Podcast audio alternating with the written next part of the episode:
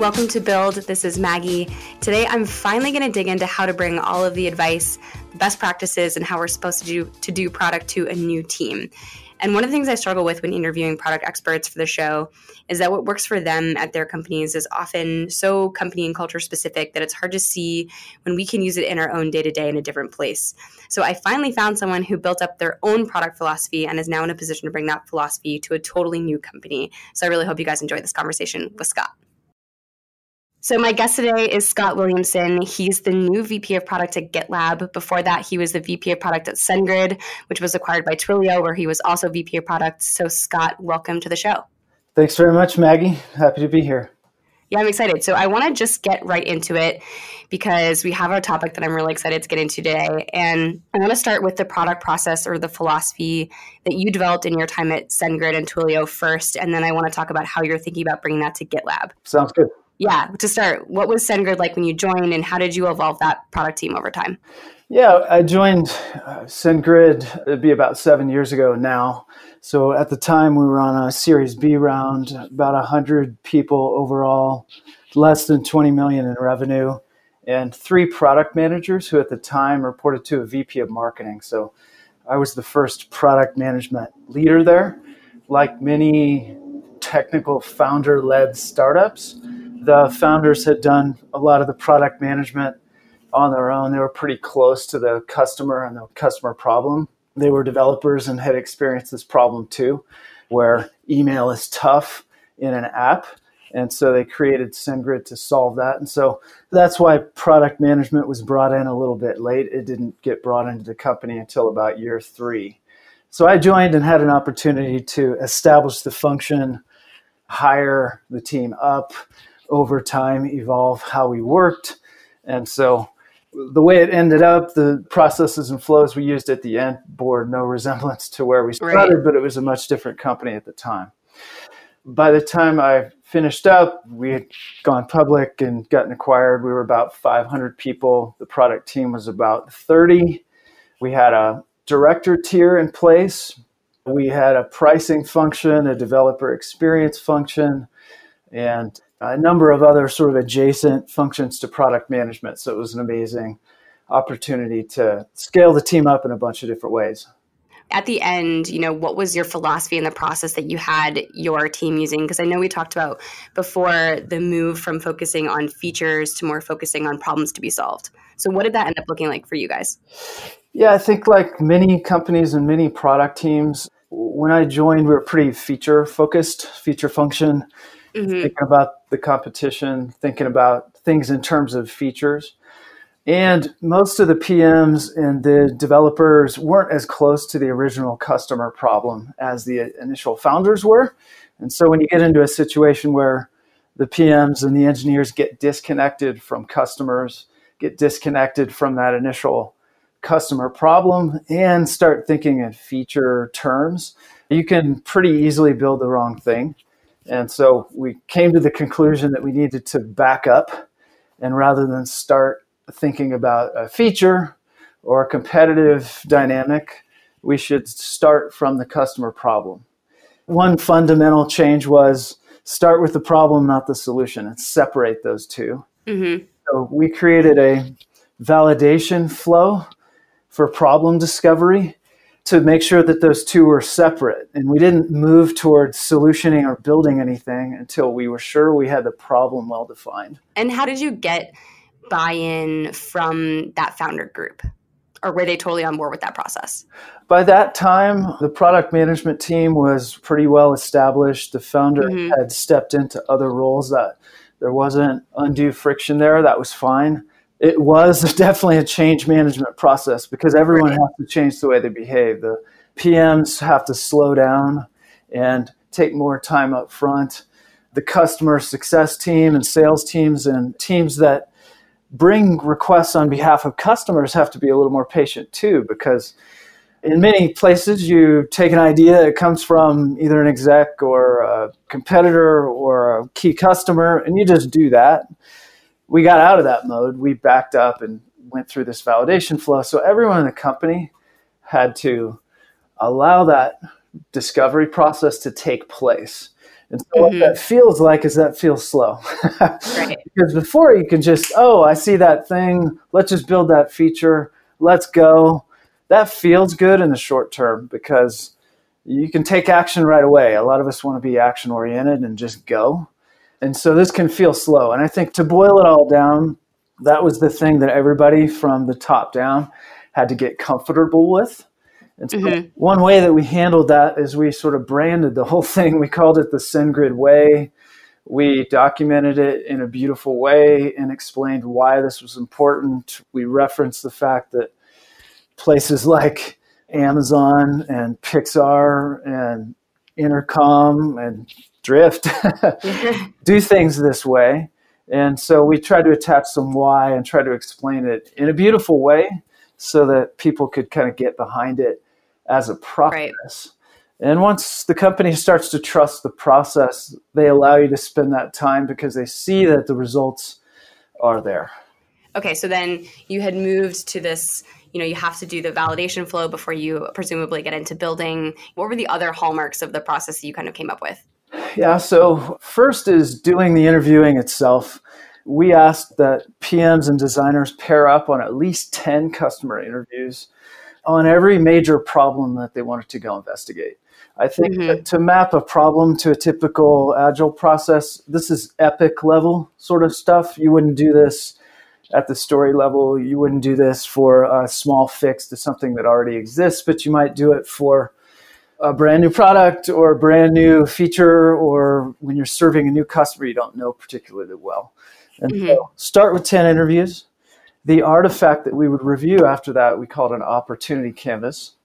It's a one pager. There's lots of canvases out there. We sort of took a lot of the options and crafted one that made sense for SendGrid and answered the questions we wanted to make sure were answered. And then the PMs would come in and we'd do a review with the product leadership team, sort of pressure test it.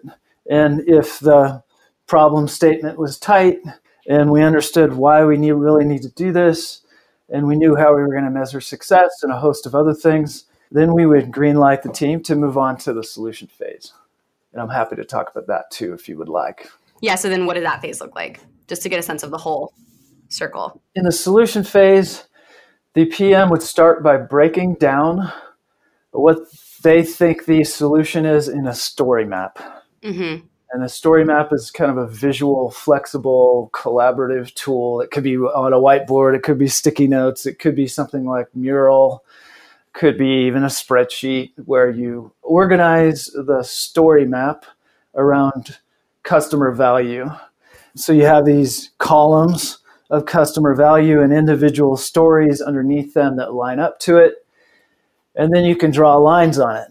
Okay, here's our line for the MVP and then you can get a sense for what must be done in the first release, what can come later.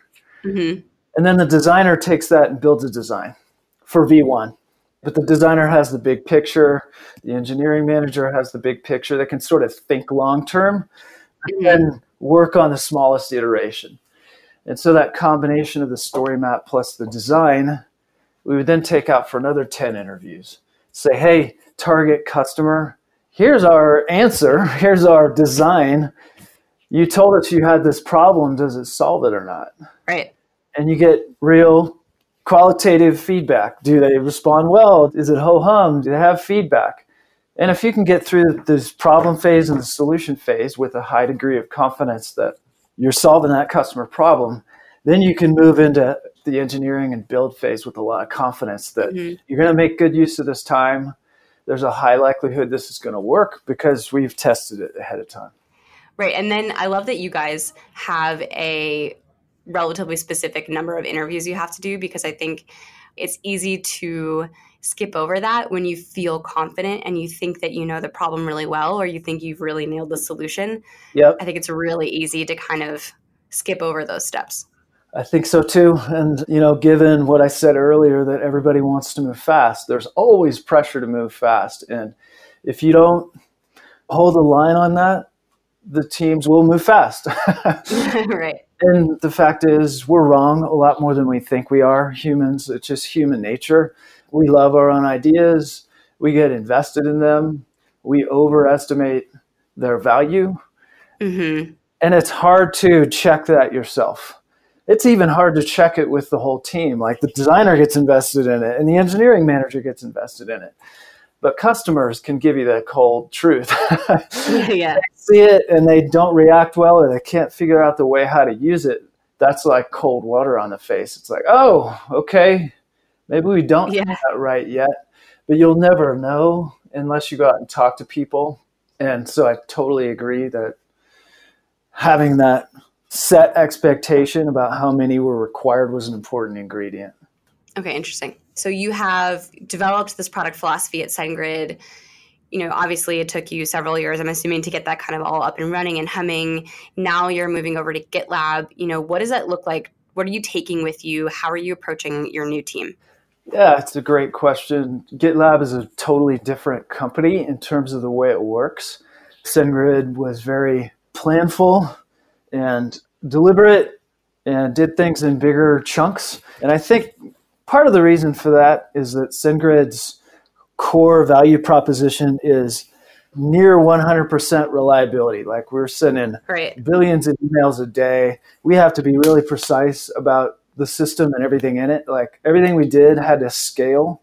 Yeah, they got to be pretty thoughtful and careful about that. And so, thus, that was kind of the company DNA.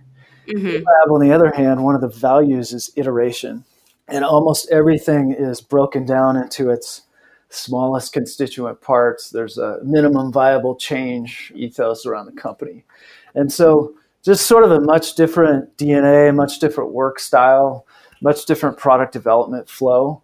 And so I have no intention of taking what we did at SendGrid and dropping the SendGrid way into GitLab. I, I'm certain that would fail hmm the first thing that I rolled out to the team when I joined was my own product principles. hmm So this is sort of a philosophically, how do I feel about this function?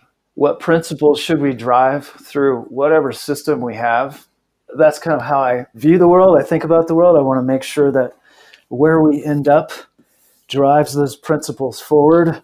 I don't care too much about whether the system looks the same as it did at SendGrid. I'm sure it will not. Right. So, starting from principles, learning GitLab, and hopefully we'll find a way for me to sort of minimum viable will change my way into a product development process that honors those principles. So, what are those principles? Are you? Can you share them? sure. I was ready for this. I thought you might Okay. ask. Yeah.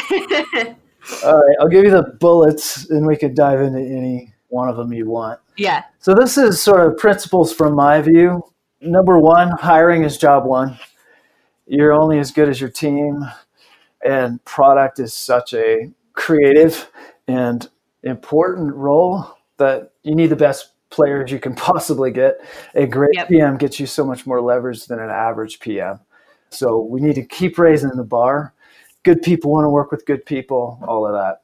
hmm Two, care personally and challenge directly. This is a philosophy I borrowed from a book called Radical Candor. Yep. I want to manage people and I want everyone on the team to like care about each other. Like we're people, we're not machines, but be able to challenge each other and provide real time, honest feedback. Like people need to Mhm. know where they stand. And so if we can all behave that way, it creates a healthy dynamic where we you have enough psychological safety to feel like a team and challenge each other to do their best work. Three, always be learning. PM is a fast moving profession, tech is fast moving. If you're not intentional about your own career development, about your own skill set, the world will pass you by real fast. And so, as a team, I want to invest in my own skill development and my team's skill development and Mhm. make that a team wide priority. Four, you're not the customer, talk to them. and we talked about this earlier like, we're Yeah. wrong, but get out of the building, talk to the customers. Five, start with the problem, not the solution. We talked about that. hmm Six, prioritize ruthlessly. It's better to do a few things well than many things poorly.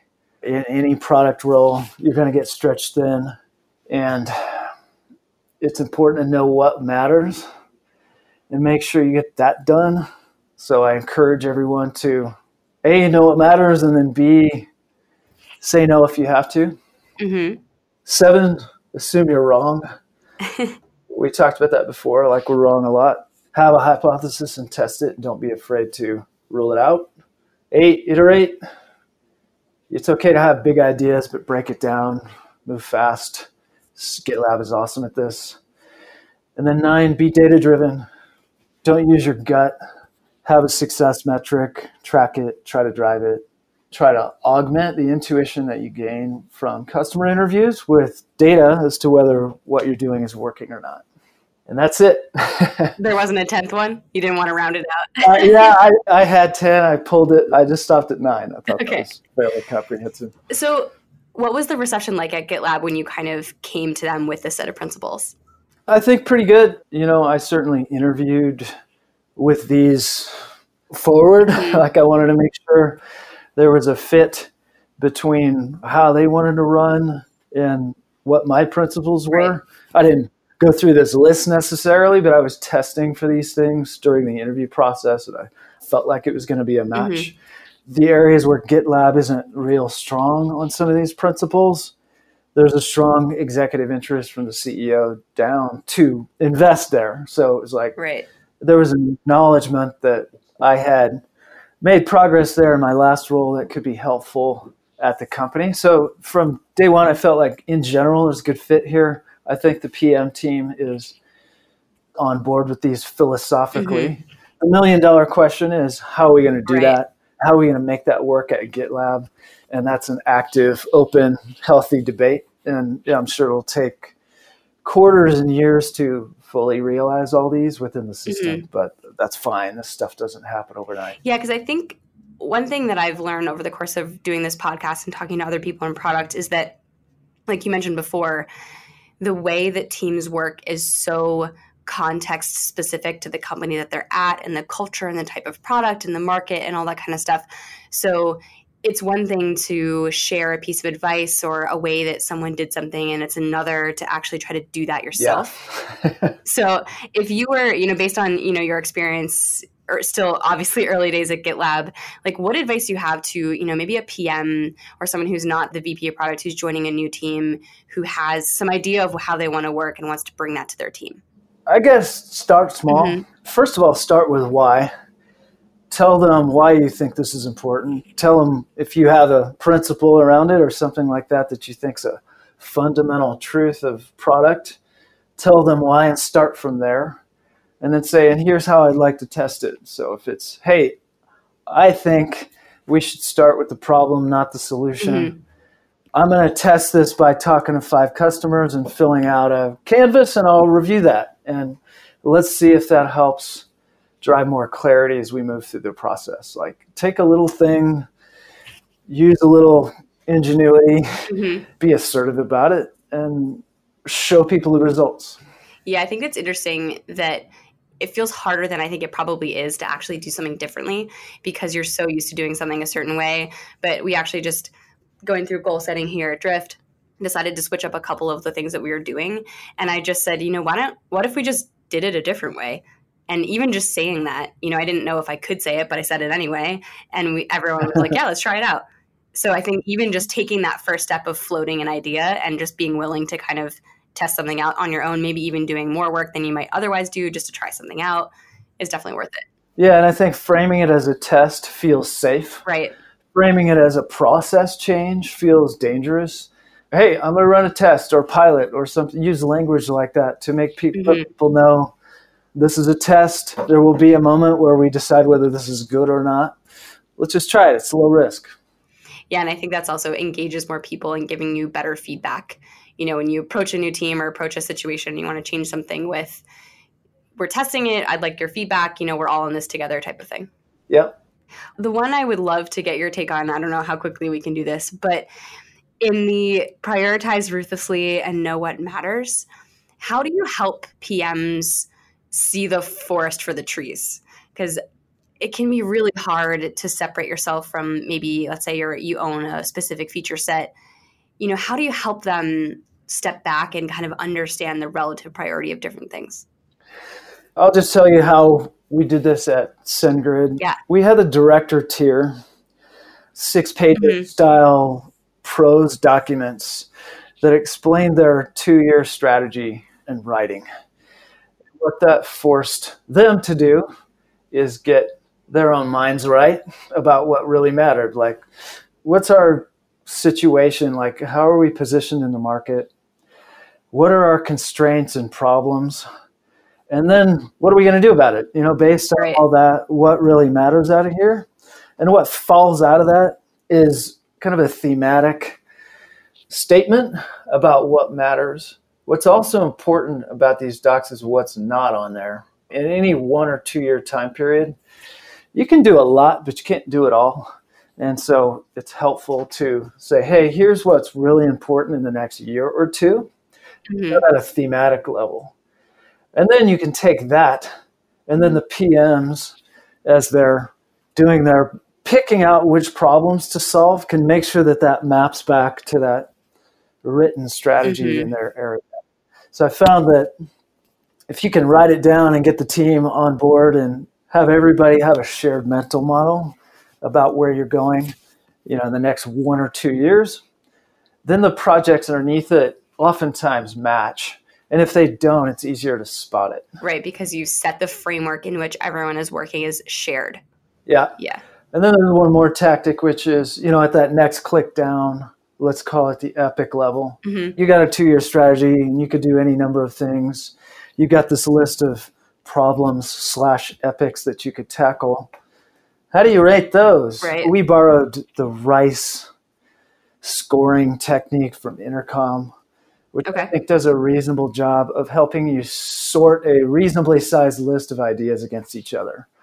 The formula is reach, how many people care, impact, how much do they care, and you get multipliers for things that are really important. Mm-hmm confidence. How well do we understand this space, this tech? You get penalized for stuff you don't understand that well. And then you divide those three by level of effort in terms of person months. So you get an advantage for stuff that's small. Uh, it's pretty clever rating system. It works pretty well rating monetary versus non-monetary things against each other. And so if you're trying to score 20 things or so against each other, it works pretty well. Mm-hmm. Well, we're almost out of time, so I want to just ask you two more questions. First, what are you reading to or listening to or recommending to your team to listen to that's sort of helping you, as you mentioned, always be learning? For each of those principles, uh-huh. I recommend a book. Oh. So maybe I could just rattle those off. Yeah, do it. For the hiring one, there's a book called Recruit Rock Stars, which is a great book about recruiting. For the care personally and challenge directly, there's a book called Radical Candor. For always be learning, mm-hmm. there's a book called Peak, which talks about what it takes to be awesome at something, and it takes a lot. you got you got to know you want to be great. For you're not the customer, talk to them. Inspired, which I know a lot of people have read from Marty Cagan. Yep. Start with the problem, not the solution. There's a book called uh, Product Leadership, which covers oh, yeah. interesting ground. This is one topic among many in there. For Prioritize Ruthlessly, Essentialism uh, is a great book on focusing on what matters. For Assume You Are Wrong, Thinking Fast and Slow is an awesome book on behavioral economics. Iterate, you know, of course, lean startup. Mm-hmm be data driven. There's a book called How to Measure Anything, which is fairly dense read, but um, does a great job of describing that it's possible to measure just about anything. You know, yeah. people can sometimes have a hard time figuring out how to maybe indirectly measure something that doesn't have a clear success metric. So a great book for how to think about that. Awesome. This is an incredible list. I love this. and you didn't hit on the most common ones, which are, I think Creativity Inc. is probably the most highly recommended book that I've asked people about. Yeah, cool. okay, last question. So, what's one piece of advice you'd give for people who are listening, who are in product, on how to grow their careers and get better? I alluded to this earlier from a team standpoint, but I'll reiterate it. I think having a growth mindset is important. Don't assume that what you're good at today is fixed. You can get better at stuff for example, public speaking hasn't been my gift. you know, it's not a natural skill for me.